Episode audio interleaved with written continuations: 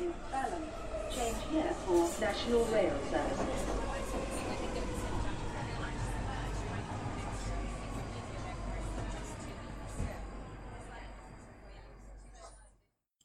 Bine te-am regăsit în stația Londra. Eu sunt Manuel Cheța de la manuelcheța.ro și tu asculti podcastul Un român în Londra. Acesta este podcastul unde asculti poveștiri și comentarii personale despre ce s-a întâmplat în ultima perioadă. Bine te-am regăsit la episodul 109, înregistrat în data de 28 aprilie 2020, în jurul orelor 20.30. În acest episod o să vorbim despre câteva lucruri, printre care și bunătatea de coșmar în care ne aflăm în momentul de față. Bineînțeles, vom, voi mai vorbi despre fericirea de a avea internet, despre necesarul de vitamina D și despre motivație. Uite că mai trecut o săptămână și sper că suntem cu toții împreună pe aici, de la o săptămână la alta și eu chiar sper că vom fi împreună și până la final de an și, bineînțeles, după mulți, mulți ani de, ani, ani de zile de acum încolo. Ideea este că ai zice că nu se întâmplă multe de la o săptămână la alta, în afară de știrile negative, multe care sunt, dar adevărul este că sunt uh, șanse să descoperi multe chiar despre tine sau să descoperi multe despre un domeniu pe care nu l-ai verificat o perioadă foarte lungă de timp. Și uite-te cum, de la o săptămână la alta, poate fi un experiment foarte interesant, pentru că trăim în vremuri istorice. Și că tot vorbim de vremuri istorice, asta e una, una dintre cele vreo 30 de pandemii care au lovit omenirea în ultimii, să zicem, 4-5 mii de ani. Iar coronavirusul se află undeva printre cele mai mici 5, ca să zic așa, deocamdată. Pentru că nu vom ști cum evoluează și cât de rău va lovi al doilea val, pentru că va fi al doilea val.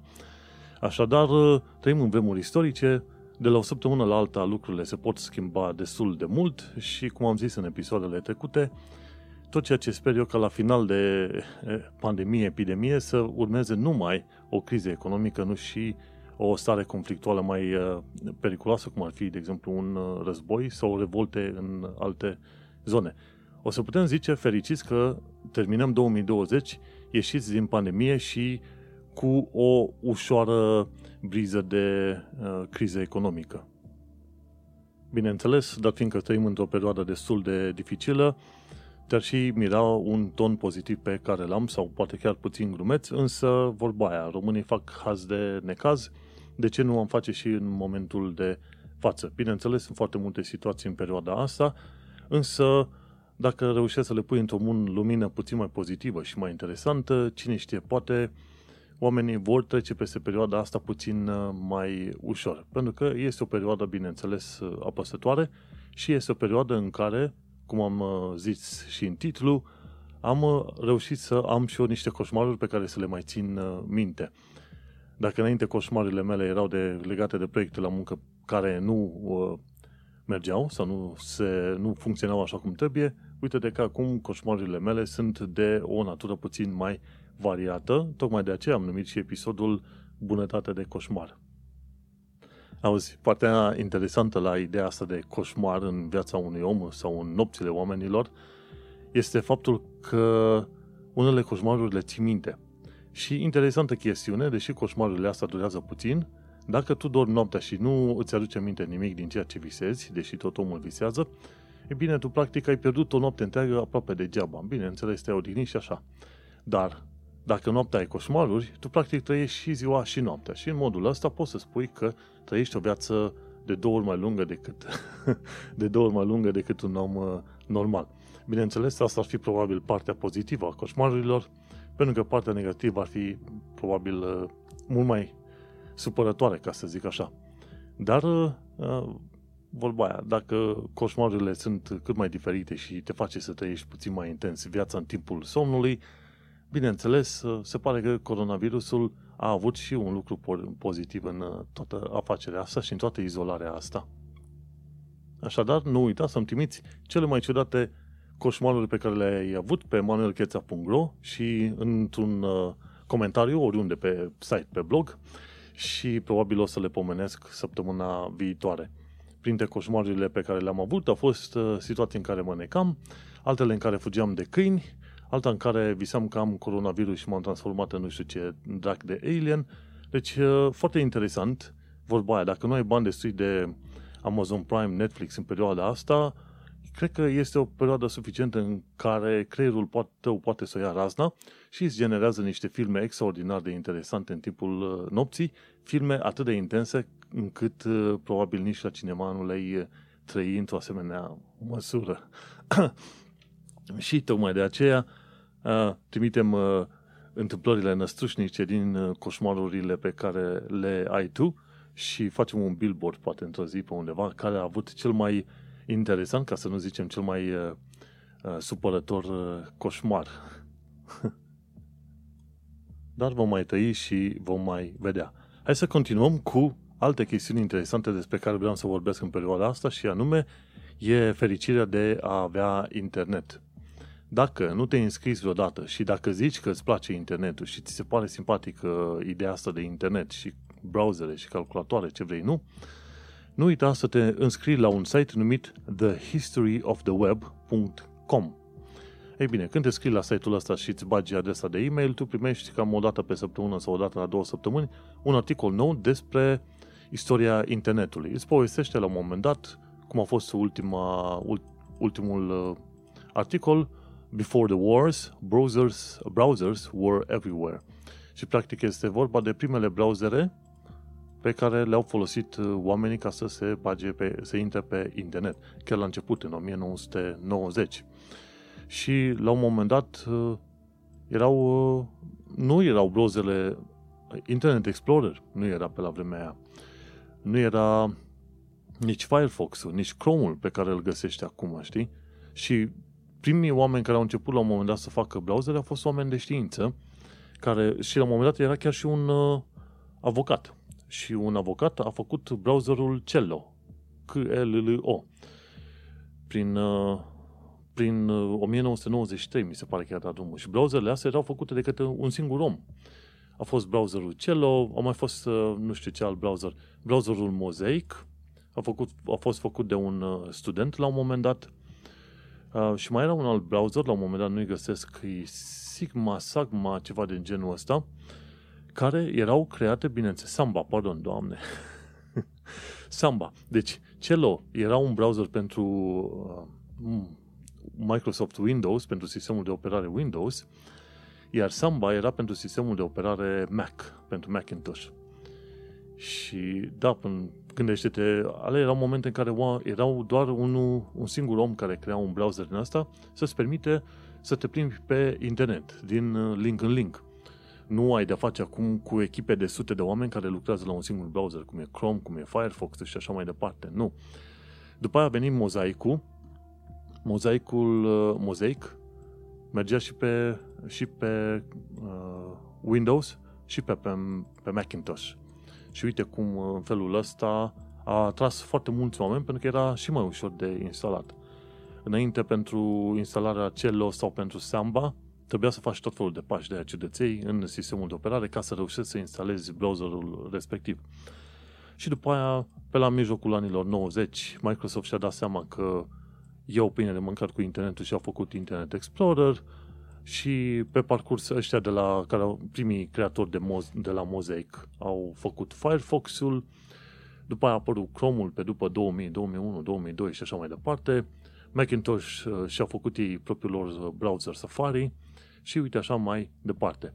Dar este interesant cum atunci când te uiți în istoriile de început ale internetului și ale calculatoarelor, găsești un, doi oameni pe acolo care au vrut să facă o chestie ca să își îmbunătățească lor uh, munca și viața, ca să zicem așa. Și practic uh, o parte dintre oamenii ăștia, dacă nu chiar toți, au creat un browser, un program, o aplicație, orice vrea tu, pentru a-și satisface o nevoie personală, cum ar fi, de exemplu, plimbatul pe internet.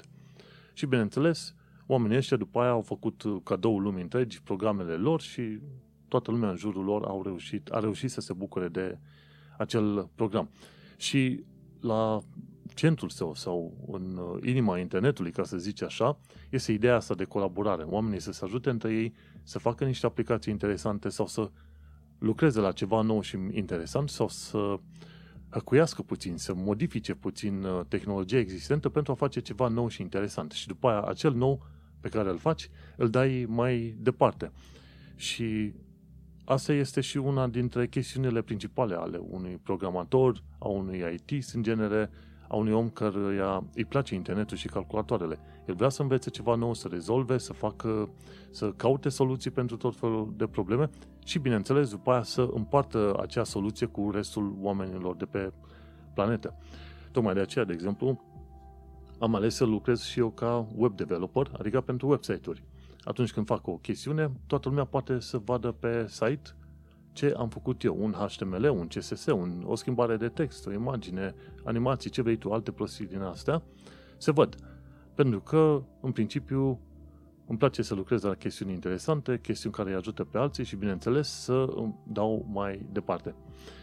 Și uite cum, dacă vrei să înveți mai multe despre internet și te interesează puțin el istoria internetului, nu uita să te duci pe site-ul thehistoryoftheweb.com Un site extraordinar de interesant și, bineînțeles, creează niște flashback-uri, flashback-uri pentru trecut, mai ales când mă gândesc că undeva prin anul ce 2002-2003 învățam și eu să instalez un Windows 98, un Windows 95, un Windows XP. Gândește-te că pe la vremea aia, inclusiv instituțiile statului aveau Windows-uri piratate, de exemplu, în liceu ne aveam Windows 98 piratat. Și Office-ul la fel, era tot piratat. Inclusiv, mi se pare, fostul președinte Traian Băsescu a recunoscut la un moment dat că în România, inclusiv instituțiile statului foloseau Office 2000 piratat, știi? Aia era de chiar poveste veche și mi se pare că ar trebui să fie pe undeva știrea asta. Și uite-te cum în anii 90, dar mai mult în anii 2000, o tonă de oameni au avut acces la tot felul de programe și jocuri și filme și muzică, piratându-le. Practic, cine a fost viu la vremea respectivă și avea mai mult de, ce știu, 5, 6, 7, 8, 10 ani de zile, e bine, tot omul din perioada respectivă a piratat în uh, România. Orice vrea tu să fie, a piratat. Și piratat nu înseamnă că ei au luat DVD-uri de undeva și le-au făcut ripuit, ci pur și simplu au, au folosit programe gen SongDC++ sau ceva de genul ăsta ca să descarce filme, muzică, ce vrei tu, știi? Și aia a fost o perioadă în care nici uh, legile legate de IT, IT-ul, IT-ul în România nu erau prea puternice și chiar dacă existau anumite legi, nu se aplicau în modul în care probabil se aplică acum, deși nici acum nu se aplică extraordinar de tare, mai ales în cazul de piraterie, știi? Dar așa, ca idee. Ideea este că oamenii s-au dus la internetul ăsta ca la un mediu nou, ca la o planetă nouă, ca la o țară nouă și au descoperit un mediu foarte interesant și pentru o perioadă bună pe internet puteai fi ce vrei tu să fii pe nume și adrese și orice fel tu, cât se poate de diferite. Gândește-te că prin vremea lui 2002-2003 erau la modă, să zicem, acele internet cafeuri, unde te duceai când aveai și tu un ban, fie să te joci jocuri pe calculator, dacă nu aveai calculator acasă, fie să stai pe internet și să te mircuiești cu oamenii. MIRC, MIRC. Intrai pe canale random și vorbeai cu oameni de pe toată planeta și erau chestii interesante. Hei, salut, de unde ești? Eu sunt din România, eu sunt din Oakland, San Francisco, SUA, eu sunt din Danemarca, eu sunt din, din Germania, știi? După aia a venit Yahoo Messenger-ul și alte prostii din astea și după aia a venit Facebook-ul și s-a dus totul de după. Dar, în principiu, în principiu, internetul a fost și este în continuare o chestie extraordinar de interesantă, mai ales când uh, știi ce să cauți și unde să cauți. Așadar, încă o dată nu uita thehistoryoftheweb.com Este drept că în momentul de față noi avem în uh, buzunarele noastre uh, telefoanele astea mobile, care sunt de fapt niște supercalculatoare după standardele anilor 90, și prin care avem acces la toată informația de pe planeta asta aproape și noi le folosim ca să ne certăm cu oamenii pe Facebook și să ne uităm la imagini cu pisici pe internet ori să ne uităm la filme pe Netflix și Amazon Video. Asta înseamnă că tehnologia a ajuns să fie foarte bine adoptată de către tot poporul și în felul ăsta e partea vieții de zi cu zi. Cum iese și curentul electric partea vieții de zi cu zi și cum internetul sau accesul la internet va fi la fel de obișnuit ca accesul la apă sau la curent electric, cel puțin în lumea uh, modernă, civilizată, ca să zic așa. Și uite-te cum noi avem acces la cele mai tari tehnologii de pe planeta asta și le folosim să ne uităm la filme și să jucăm jocuri video. Dar, hai să mergem mai departe. N-are nicio treabă, bine că avem internetul ăsta, când nu avem internet, deja începem să ne comportăm ca și cum avem PTSD, zicem că îi dăm în sevraj. și vreau să vorbesc puțin el și despre necesarul de vitamina D. Ei bine, dar fiindcă am stat șase săptămâni aproape exclusiv în casă și n-am ieșit aproape deloc afară, doar de două ori pe lună, așa am uh, reușit să ajung la performanța de ieșit de doar două ori pe lună din casă. Și am uh, pomenit, m-am pomenit la un moment dat că am uh, niște probleme cu pielea de sub ochiul drept. La un moment dat a început să se usuce foarte rău, să crape și uh, mi s-a dat de înțeles că nu ies afară la aer, deși noi avem o curte aici unde stăm în chirie și aș putea să ies foarte des. Însă dacă mă conectez la internet, la calculator, e ca și cum ai lipi doi magneți unul de altul. Trebuie să depui un efort extra ca să-i uh, desparți. Și uite așa, mă pun dimineața la 9 la calculator, e deja 8-9 seara, am și uitat de timp. Asta e viața. Dar uh, am descoperit că trebuie să iau vitamina D și mi-am cumpărat o, un flacon din asta în care am tot felul de pastile, de fapt sunt suplimente alimentare, calciu și vitamina D. Și am luat, mi se pare, de la o farmacie și acum o să iau două tablete pe zi. De fapt, am început să iau de săptămâna trecută câte două tablete pe zi și deja am început să mai revin cu pielea de sub ochi și să mă, să mă mai restabilesc așa cu sănătatea. Dar dacă nu ești din casă, este destul de nasol. Și mai ales dacă ai curte, profită cât poți de mult. Îți dau ție sfatul pentru că se pare că eu sunt incapabil să respect sfatul ăsta. Tocmai de aceea m-am pomenit uh, mă ronțeind vitamina D pentru că mi-e greu să fac un pas afară, să stau în soare.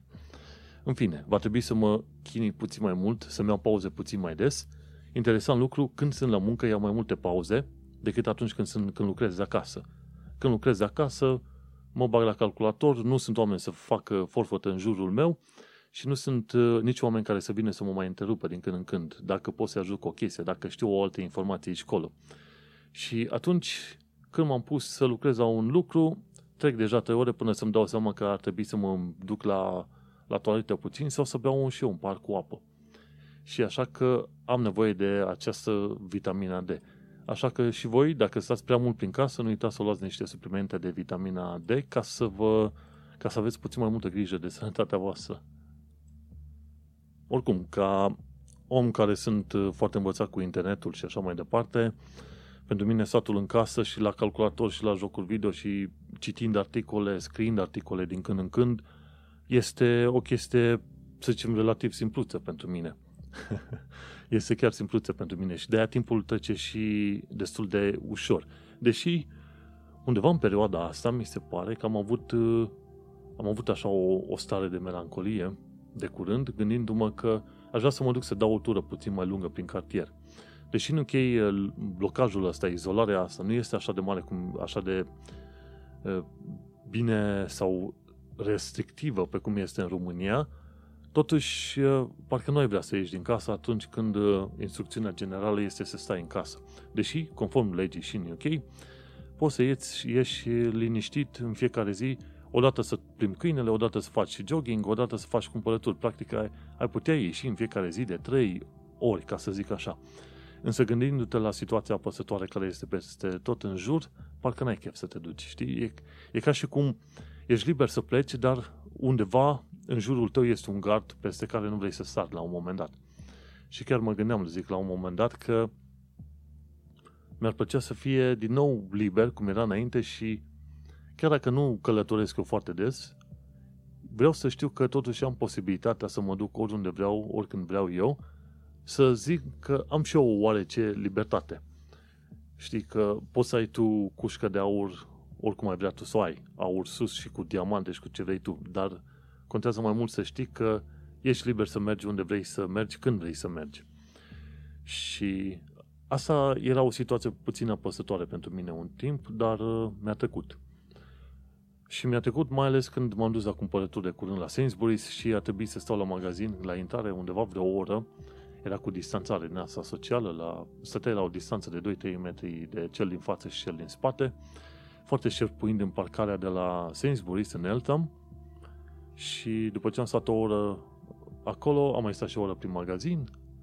După aia mi-a mai luat ceva timp până să ajung acasă cu toate lucrurile pe care le-am luat. Mi-a ajuns. Așadar, o să mai ies din casă abia probabil pe 15 mai, dacă se poate, 15-17 mai, cam așa, vom trăi și vom vedea. Materiale, materiale am, ca să zic așa, așa că nu mă, nu mă pot uh, plânge. Dar zi și tu, cât de des ești tu din casă? Ești o dată pe săptămână, o dată la câteva zile sau ca mine o dată sau de două ori pe lună? Aș vrea să văd care este mai mult în casă uh, decât mine. Acum, sfatul meu ar fi, ar fi să nu te iei la întrecere cu mine, pentru că știu că o mulțime de oameni au nevoie să iasă măcar puțin pe afară.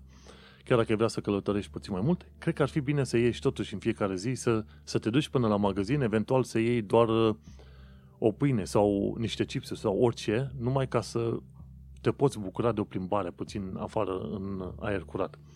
Pe unii oameni îi ajută și plimbarea asta, să te duci 15-20 de minute până la magazin, 5 minute magazin, alte 20 de minute înapoi, ai și tu o oră pe zi de aer curat. Deși aer curat ai putea avea să scoți, scoțând și nasul pe geam afară, dar acum depinde de modul în care vrei să iei acel aer curat. Dar cât de des poți, de ce nu, ieși și tu o oră pe afară să te calmezi puțin, dar în caz că, în caz că ai nevoie. Și până nu trece episodul ăsta de podcast, Uitați să pomenesc aici colaborările pe care le-am eu cu Think Digital și Radio Punct. Acest podcast este parte a Ad Network thinkdigital.net. Dacă vrei reclamă în podcastul românești, atunci apelează la thinkdigital.net. Nu uita, thinkdigital.net dacă vrei reclamă în podcasturi. Podcastul de față se poate asculta și pe Radio. la adresa .radio.co.uk. Radio. este radioul online al românilor din UK, unde asculti știri și emisiuni interesante. Un român în Londra poate fi ascultat la Radio. în fiecare joi la orele 8 seara. Și, desigur, să nu uităm de faptul că am uh, melodia de fundal de la Daniel Birch. Omul ăsta chiar merită apreciat și dacă ai nevoie de melodii de fundal, intră și tu pe site-ul uh, de la Free Music Archive.org și ia de acolo melodiile lui și dă un link către el și pomenește și de omul respectiv în podcast. Țin să reamintesc faptul că melodia de fundal ce o folosesc în podcast se numește Weightlessness. Această melodie a fost creată de Daniel Birch în albumul Ambient, volumul 1, de pe site-ul freemusicarchive.org. Nu, și uita să te mai întreb, cum ai petrecut de coronavirus în ultima perioadă? Cum ți-au mai trecut zilele și săptămânile și dorurile și anii, ceva de genul ăsta? Cum au mai fost? Uh, aș vrea să văd părerea oamenilor, aș fi curios să văd cum este perioada asta, cum o simt oamenii în, uh, cum se simt oamenii în perioada asta. Până una alta, uite, poți să ajungi și tu pe vremea pandemiei COVID-19 dacă vrei, intră pe site-ul manuelcheța.ro pe, ca să vezi show notes-urile. Este vorba de campania Vorbim de Bine, derulată de zeci de podcaster și Think Digital. Dacă ești firmă și vrei să donezi pentru Spitalul Elias, de ce nu? Donează și atunci podcasterii vor face reclamă firmei tale, vor pomeni numele firmei tale timp de 6 luni de zile. Folding at Home. Nu știu dacă ai calculator, dacă ai calculator și e cât de cât uh, puternic, de ce nu folosește, intră în programul Folding at Home ca să ajuți oamenii de știință din uh, SUA în uh, descoperirea modului în care se poate lupta împotriva coronavirusului. Și cine e în Londra poate să facă London Volunteering, te poți duce pe london.gov.uk și cauți volunteering și acolo găsești multe metode prin care să participi ca voluntar în Londra. Și ce mai poți face este să voluntariezi la Nightingale, de exemplu, deși în, perio- în ultima perioadă Nightingale a avut uh, numai vreo 30-40 de oameni internați pe acolo, este bine că există și ar fi bine să nu dezasambleze spitalul respectiv pentru că al doilea val s-ar putea să lovească mult mai rău decât a lovit primul val în UK. Așa că eu tare a spera că ăștia de la NHS și din guvernul UK să țină spitalele Nightingale în picioare până la anul, probabil în primăvară. Și dacă vrei, poți să voluntariezi și tu. Te duci la nhsprofessionals.nhs.uk slash nightingale. Bun, și odată ce am făcut și anunțurile respective, uite că încă am rămas la citit cartea aia numită The Adventure of English. Este foarte interesantă, am ajuns probabil abia la 30% din cartea respectivă. Este o istorie a limbii engleze, dar este și o istorie a unui popor. Și interesantă chestie, ziceam că România a fost, uh, așa din punct de vedere istoric, că pot să spun că românii se pot lăuda că au luat foarte multă bătaie de la tot felul de popoare, în special de la otomani și de la ruși și după aia mai nou și de la ungari Măi, dar uh, România a stat acolo. Nu e văzut plecând. Bine, au mai fost unii care au emigrat, inclusiv în perioada asta de relativitate, de relativă, relativ calm și pace, printre care și eu și mulți alții, dar în principiu românii, ca națiune, ca popor, mă au stat acolo. Au luat bătaie pe bandă rulante, au fost călcați pe toate direcțiile, în schimb românii au rămas pe același loc, pe același pământ. Ei, uite că și în felul ăsta s-a întâmplat și cu britanicii. O perioadă bună, englezii au, trăgându-se din popoarele astea germanice și combinați fiind puțin cu danezii, cu nordicii, ceva cu celți și încă ceva cu francezi, e bine, au luat și ei bădaie rulantă sute de ani de zile și probabil au început la un moment dat să se ridice mai puternic în picioare abia după anul 1000-1200, ceva de genul ăla, mai ales când au început să-și formeze și ca limbă națională limba engleză, că o perioadă bună, limbile vorbite fie era ceva nordic, fie era ceva francez. Bineînțeles, cu amestecuri de latină și așa mai departe, vorba aia, că biserica era încă în putere. Și când au început să-și consolideze ca limbă națională engleza, au început să se dezvolte din ce în ce mai tare, să fie din ce în ce mai puternici. Și e interesantă chestia asta de văzut, conexiunea dintre o națiune și limba sa și modul în care națiunea a reușit să se, țara a reușit să se ridice și să se unifice prin faptul că au avut o limbă comună. Și probabil, nu știu dacă și în istoria României, uite, citind istoria UK, Vreau să recitesc istoria României, dar nu aș vrea să citesc cărțile din uh, aprobate cumva de Ministerul Educației, pentru că pur și simplu n-am, uh, n-am încredere în autoritățile române. Și aș vrea să văd unde reușesc să descoper niște surse, poate străine, ca să zic așa, dar care ar fi puțin mai obiective decât sursele din România. Și să văd dacă, într-adevăr, legătura este asta. Odată ce ți-ai stabilit o limbă a zonei respective, cumva oamenii din zona respectivă sunt mai uniți în a-și crea propriul lor uh, stat. Așa nu uita? Vrei și tu să citești? Cartea se numește The Adventure of English, scrisă de Mel- Melvin Bragg. A, că tot vorbeam de limba engleză. În show notes, la episodul 109, vei găsi și linkuri către filme de unde poți învăța mai bine de limba engleză și de societatea britanică. De exemplu, cum pronunți TH. TH se pronunță destul de dificil, e the, the. Clothing, the house. The house, da, e the apple, the house. Clothing. Și sunt, uh, nu știu, fat through. Tot felul de chestii. E foarte dificil de pronunțat pentru oameni care n-au vorbit limba engleză ever și mi este și mie destul de greu de pronunțat. În principiu, când vorbesc în engleză, sunt șanse mari ca oamenii să mă confunde puțin cu olandezi. Nu știu de ce. Ce mai vrei să înveți de limba engleză? Sunt și 15 expresii despre lucratul de acasă. Și dacă vrei să înveți ceva de istorie, uite, există în show notes un link pentru a învăța o scurtă istorie a Angliei și, bineînțeles, și rolul Scoției în crearea Marii Britanii.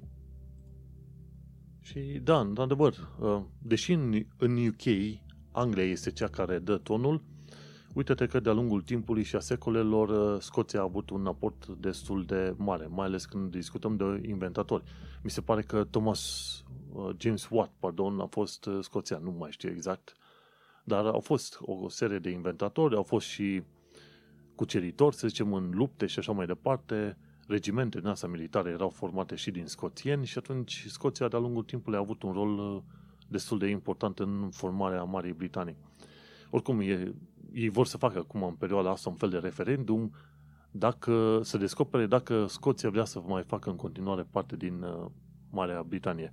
Adevărul e că chiar dacă referendumul ar spune că Scoția nu mai vrea să facă parte din Marea Britanie, englezii nu o să lase să plece pe nicăieri. Scoțienii vor sta acolo în uh, Uniunea, în uh, Marea Britanie, că vor, că nu vor. M-am cam luat cu limba engleză și am uitat să vorbesc despre un punct foarte important în toată afacerea asta, motivație. Data trecută vorbisem de un uh, articol pe care l-am scris, ce mă face să mă trezesc dimineața și așa mai departe, dar uh, ce, una e ce te face să te trezești dimineața, dar ce te face să-ți continui ziua. Și aici discutăm despre motivație și nu vorbim de cărți din alea motivaționale, că trebuie să ai încredere în tine, că poți, că reușești, că vei supraviețui. În principiu, corpul tău, creierul tău va avea grijă ca tu să supraviețuiești atâta timp cât uh, mănânci puțin tel, bei niște apă și dormi, restul cam funcționează de la tine, de la sine, că altfel dacă ar trebui să funcționeze corpul în funcție de om, cred că avea foarte mulți oameni care ar muri. Dar uh, vorbim de motivație altfel. Ce te motivează pe tine să-ți continui ziua? Ce te motivează pe tine să te gândești la o lume mai bună sau un proiect mai interesant pe care vrei să-l aplici? Și eu cum ascult, sunt un ascultător avid de podcasturi, ascult din 2010 cel puțin, ascult tot felul de podcasturi și de tehnologie, și de istorie, și de psihologie. Contează foarte mult modul în care oamenii respectiv explică și entuziasmul pe care l-au. Și bineînțeles, au și succes oamenii aia pentru că au depus efort și au grijă să fie relevanți în domeniul în care sunt, activează ei.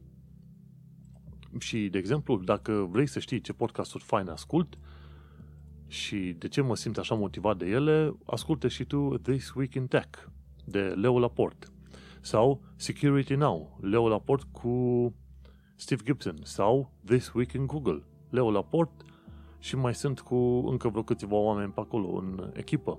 După aia mai e uh, Dan Carlin, Hardcore History și are Common Sense și Hardcore History Addendum, trei podcasturi diferite. Și după aia mai e încă un podcast de psihologie numit You Are Not So Smart. Și el e foarte interesant de ascultat.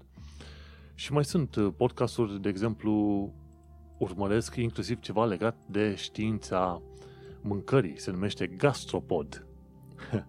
și mai urmăresc la un moment dat, mai e ICR Podcast, e românesc, din când în când ei mai pomenesc câte ceva, mai fac câte un episod nou, da, cine știe când, așa, doar când își mai aduc ei aminte. Și mai urmăresc uh, și Diaspora Cast și asta mă motivează și îmi place ce face omul respectiv. Diaspora Cast e făcut de un brașovean care e mutat în Germania. Și are tot felul de invitați și îi întreabă despre viața, întreabă de viața pe care o au invitații respectiv în țările alea. Pentru că el a vorbit la un moment dat cu cineva din Norvegia, altă dată, chiar de curând cu Sorin Ciociu, cel unul dintre cofondatorii uh, ce este Radio Punct, radioului online Radio Punct din uh, Londra. Uh, a vorbit la un moment dat și cu un uh, cercetător român, mi se pare, PhD, doctorand român în Anglia și așa mai departe și e foarte fain de urmărit, Diaspora Cast. Până una alta să nu uiți că până să apară Diaspora Cast uh, în uh, octombrie, mi se pare anul trecut, în 2019, podcastul de față era singurul, era singurul podcast din Diaspora. Acum pot să mai zic că este doar uh, primul podcast din Diaspora, că, pentru că primul episod a fost undeva prin septembrie 2016, la, la cam un an de zile de când venisem în uh, Londra. Și uite-te că în septembrie anul ăsta probabil o să fie 4 ani de zile de podcast. 4 ani de zile de podcast și 109 episoade. Ei pentru mine. O să fac un tot probabil pe la vreo 200 de episoade. Dar uh, mai trăim și mai vedem până în uh, perioada respectivă.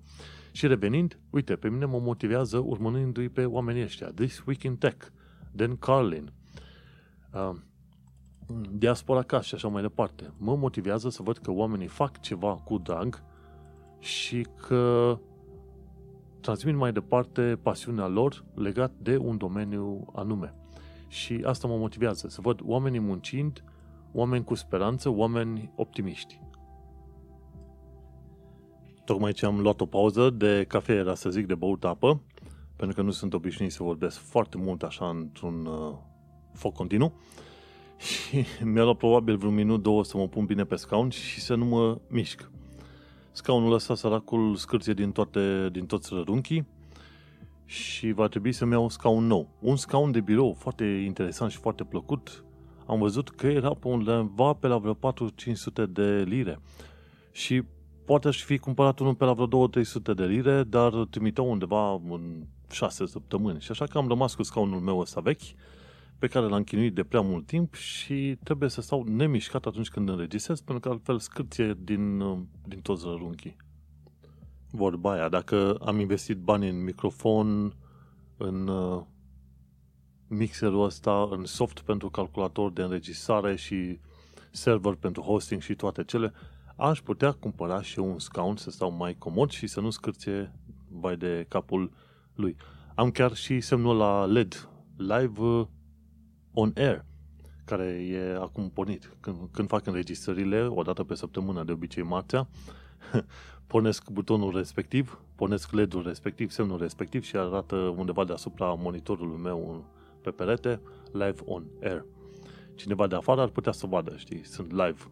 Nu că ar avea vreo relevanță pentru nimeni din jur, pentru că, de exemplu, dacă câinele landlordului are chef să latre bală ta și dacă copiii lui se joacă și se fugăresc prin casă, nu, n-ai ce face. Dar probabil la un moment dat o să pun un asemenea semn pe ușă să se vadă mare, că, facem, că fac înregistrare. Și probabil și câinele o să învețe ce înseamnă semnul ăla și o să late mai puțin. Bineînțeles, vise plăcute. Hai să mergem mai departe. Ce s-a mai întâmplat în societatea asta britanică în ultima săptămână. Bineînțeles, probabil ești la curent cu toate știrile posibile și imposibile, dar uh, probabil uh, vreau să trec și eu în revistă niște chestiuni care probabil nu ai apucat să le citești. Ca de exemplu, eu citesc uh, revistele New Scientist și The Economist. Am acces la ele prin abonamentul la biblioteca publică. Și în New Scientist ce am aflat că în perioada asta este foarte bun să faci un strength training, de obicei chestii care spun uh, mușchi în mișcare, dar nu chestii aerobice sau fugă, ci să ridici greutăți, să faci uh, flotări, genoflexiuni, să ridici greutăți, uh, ce știu, o carte și să faci biceps, triceps cu cartea ceva de genul ăsta. Ceva care spune mușchi în mișcare, dar nu care nu e aerobic sau fugă, ci că sunt foarte bune. Ce s-a aflat de curând este că oamenii care au suferit de coronavirus pot uh, a suferi de un sindrom numit post-viral, post-viral fatigue syndrome. Practic un sindrom al, uh, un sindrom al oboselii. Oamenii aia se vor pomeni că sunt puțin mai obosiți după ce au avut uh, coronavirusul și chestia asta putea să dureze până la 3 ani de zile. Legat de mășile de față, ci că sunt aproape inutile. Dacă chiar ai vrea să ai o mască de față să te ferească într-adevăr de infecție, ai avea nevoie de măști de față N95, care sunt folosiți, folosite de către doctor și trebuie prinse strâns pe față, știi? Cele chirurgicale, tot ce pot să facă este, dacă cineva e bolnav și tușește, este să nu arunce uh, particulele alea în față, ci undeva prin laterale, pentru că nu, nu e blocat, și o mască pe față practic previne atingerile. Dacă ai o mască pe față, nu te mai atinge așa de mult sau chiar cum îți convine ție pe față. Și atunci te poate proteja. Dar, în schimb, protecția nu este extraordinar de mare. Cu toate astea mi-am luat măști și când mai ies din casă folosesc câte o mască din aia. Doar, doar o ajuta puțin. Dar nu uita, măștile de față sunt aproape inutile. Cei de la Economist au spus că britanicii nu vor muncă la câmp, ci că 32 de mii au spus că ar lucra la câmp, că doar fermierii au lansat un apel către întreaga țară, țară dar uh, din uh, cei 32 de mii care au spus că ar lucra, doar 13% au venit la interviu și fermierii britanici au spus chiar ei că nu se pot baza ca cetățenii britanici să se țină de cuvânt și să lucreze pe bune la munca de câmp. Și așa descoperi în continuare că vrei nu vrei, UK uh, încă depinde de muncă ieftină sau nu neapărat ieftină, ci muncă din afară. Și un lucru pe care trebuie să știm este că românul e bun la herup. Adică fie că e construcție, fie că e muncă de câmp, mai românul face, muncește și suportă mult mai mult decât uh, suportă orice om din uh, zona vestică. Asta este clar. E clar ca lumina zilei. Și tocmai de aia au existat atâtea avioane care au dus români, pentru că știi, băi, noi avem nevoie, pentru că ne mor uh, legumele pe câmp. Și bineînțeles, o ocazie cu care ar trebui să învețe să respecte puțin mai mult imigranții de orice fel în UK și să nu mai considere atât de low class. Ok, oamenii ăia nu au școală prea multă, dar în schimb lucrează din greu și au grijă, prin munca lor, ai tu o mâncare de pus pe masă, pentru că altfel produsele ar fi fost mult mai scumpe. Nu uita că mâncarea în UK este cam la prețul mâncării din România, dar diferența de salariu e foarte mare. Ce mai aflat de la Economist este că 11.300 case de bătrâni care au un total, un total de 410.000 de oameni în ele sunt la risc de contaminare cu coronavirus. Gândește-te, 11, 3.000 la 3, 11.300 de case de bătrâni în UK. Uh, Jumătate de milion de bătrâni sunt în acele case de bătrâni. Și o să așteptăm să vedem cele mai noi și actualizate cifre, numai că e posibil să depășească mult cifra de 40.000 de oameni morți. Ah, trist. Mergem mai departe. Uite ce aflăm există, există grupuri de vigilante din asta pe Facebook care hărțuiesc oameni și magazine care zic că, ok, anumite magazine au prețuri prea mari sau anumiți oameni ies prea des din casă și atunci pe grupurile respective uh, sunt dați unii oameni cu nume sau unele firme cu nume. Uite, ăștia au mărit prețul la produsul XYZ. Și sunt cazuri în care se pomenesc uh, oamenii respectivi și magazinele respective hărțuite deși s-ar putea să nu fie adevărat. Tocmai de aia, acțiunile astea de vigilantism nu sunt tocmai apreciate în UK, mai ales în perioada asta. Iar cei de la Wired UK ne-au anunțat să ne pregătim de al doilea val și cum ziceam și eu și cum ziceau mulți alții, va fi un al doilea val de îmbolnăviri în UK, să nu crezi că nu se va întâmpla treaba asta. Și interesantă chestie că cine va veni în UK va trebui să stea în carantină timp de două săptămâni. Încă nu este regulă uh, clar stabilite, dar este posibil să o adopte ăștia în, uh, în curând. În orice caz. Bineînțeles că coronavirusul uh, va domina o perioadă bună știrile și gândurile noastre, vrem nu vrem. Și chiar și la actualitatea britanică și londoneză încă mai vorbim, ci că, de exemplu, UK-ul de curând s-au hotărât să nu mai prezinte datele din China legate de COVID-19 toate țările de pe planeta asta au ajuns să fie afectate într-un așa de hal, toate în afară de țările din zona asiatică, respectiv uh, Singapore, Hong Kong, uh, Australia, uh, în așa hal încât UK a zis, ok, noi deja nu mai avem încredere în cifrele date de cei din, din China. Interesantă chestie, infecțiile s-ar putea să fie început încă din, cum îi zice, din perioada lui noiembrie în China. Și tot prin perioada respectivă este posibil ca primii bolnavi de coronavirus să fie ajuns deja și inclusiv prin uh, Londra. Am avut un coleg la muncă care a avut, uh, el, ce spunea el, că a, f- a avut o gripă cum nu a mai pățit-o în toată viața lui.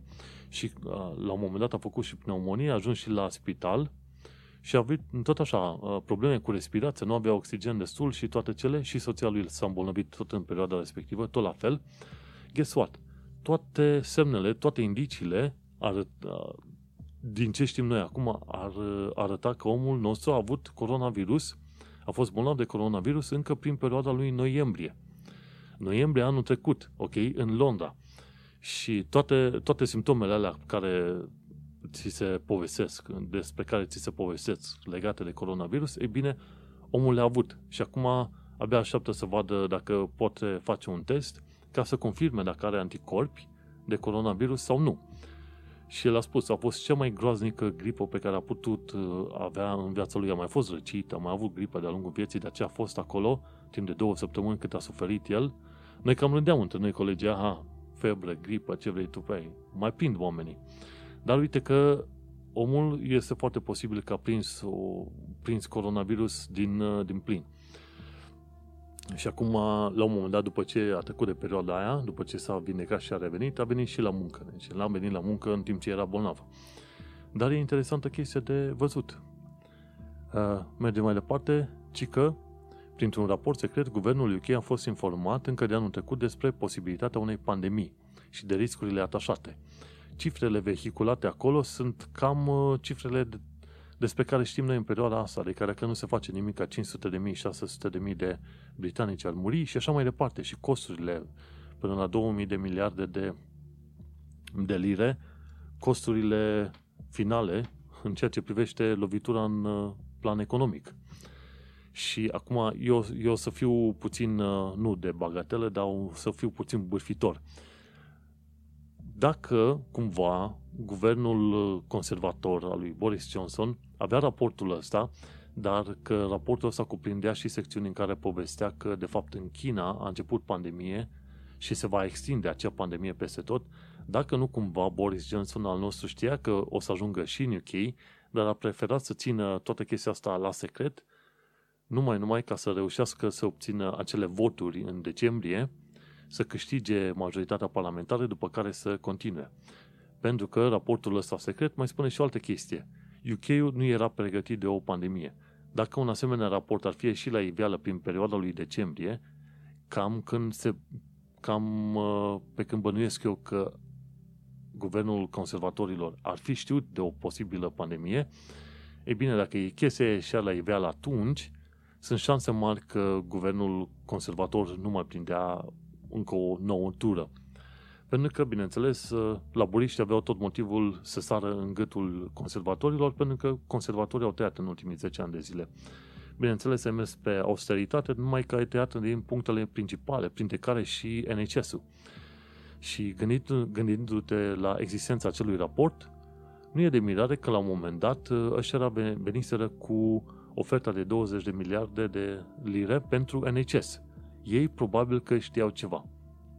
Dar cum am mai pomenit în episoadele trecute, asta e doar uh, o praf în ochi, pentru că sunt chestiuni care nu pot fi rezolvate nici cu bani. Se rezolvă cu bani, cu timp și expertiză. Ori poți să ai toți banii din lume, dar dacă nu ai timpul și expertiza, la un moment dat o să ai probleme foarte mari. Banii aia devin irelevanți. Poți să arunci, arunci miliardele lui Dumnezeu și tot nu te vor ajuta. Dar este doar o, o bănuială a mea. Ar fi interesant de observat dacă de-a lungul anilor nu cumva se confirmă chestia asta, faptul că Boris Johnson de fapt știa că va, fi, va veni o pandemie și a ținut secret tot, tot, tot, tot, toată chestia asta.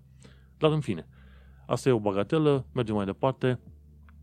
Deținătorii de puburi, puburi, puburi, doamne, puburi cer uh, sponsorizări de la clienți. Anumite baruri nu mai uh, rezistă și s-ar putea să nu mai prindă, să zicem, anul viitor, așa că cer sprijin de la clienți.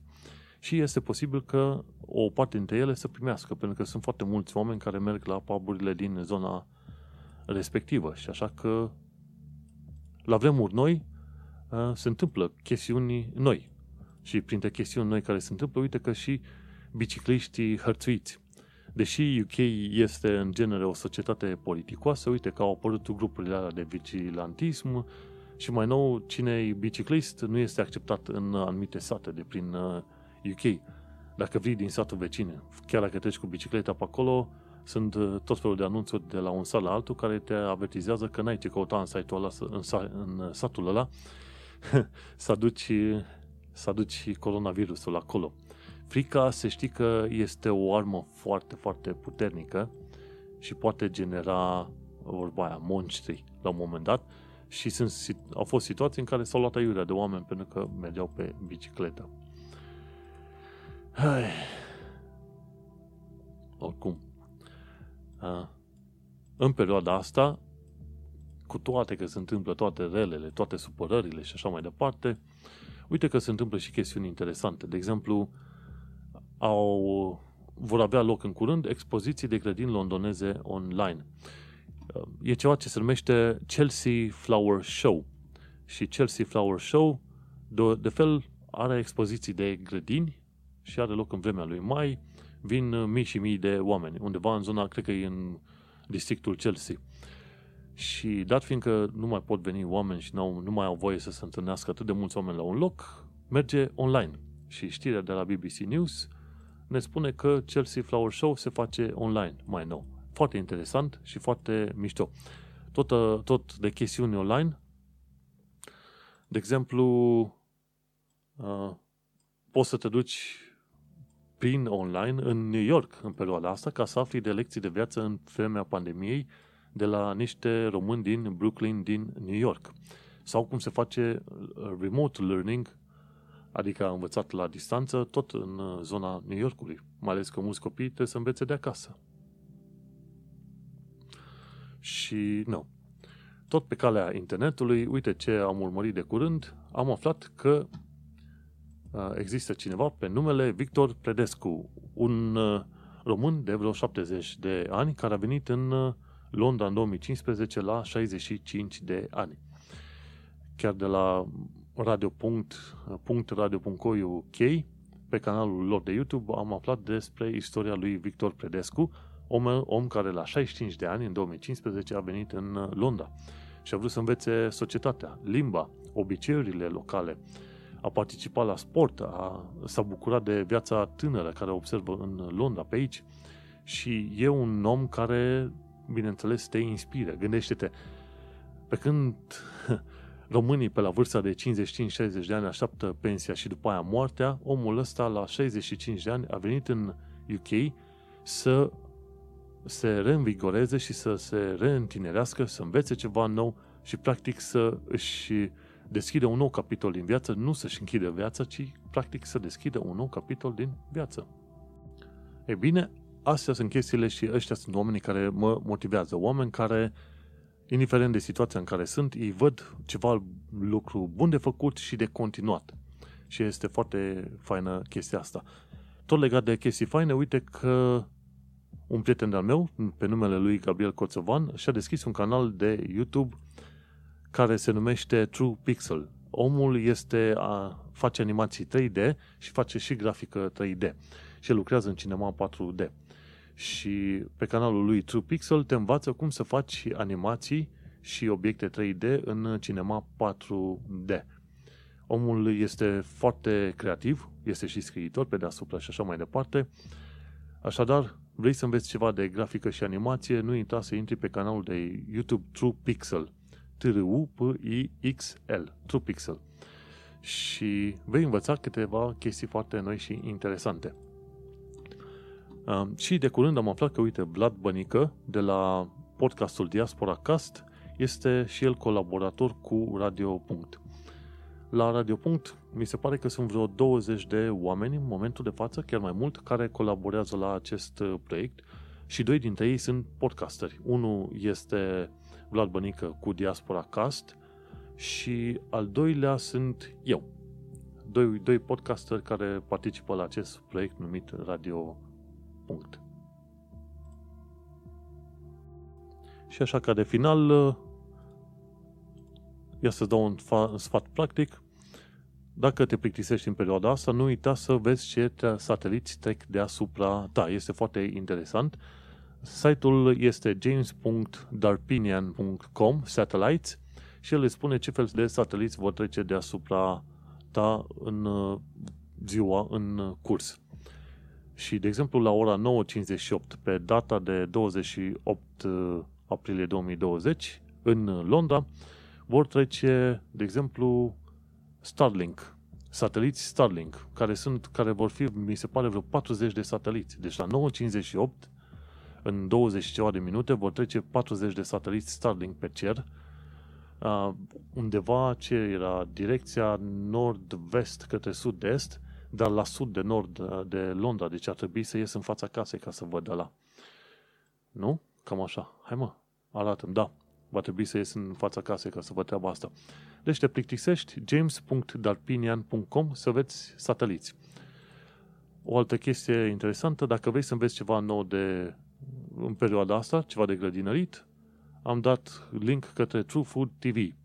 Are o serie care te învață grădinărit. Și o chestie, un avertisment, pe România trebuie să înveți că ăștia de la Orange fac o chestie numită de mag- metoda de magnetizare.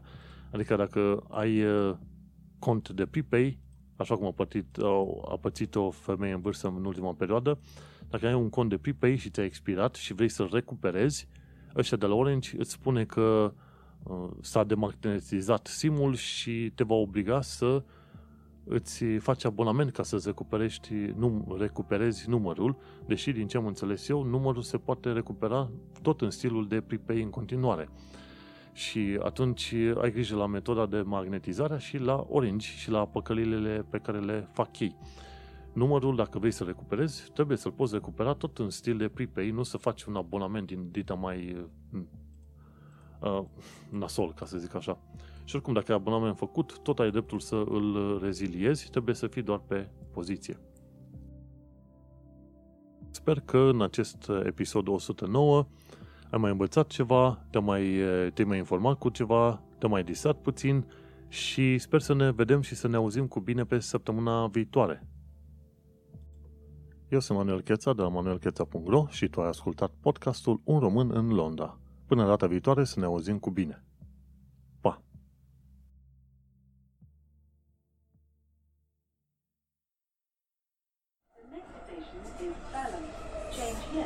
National Rail.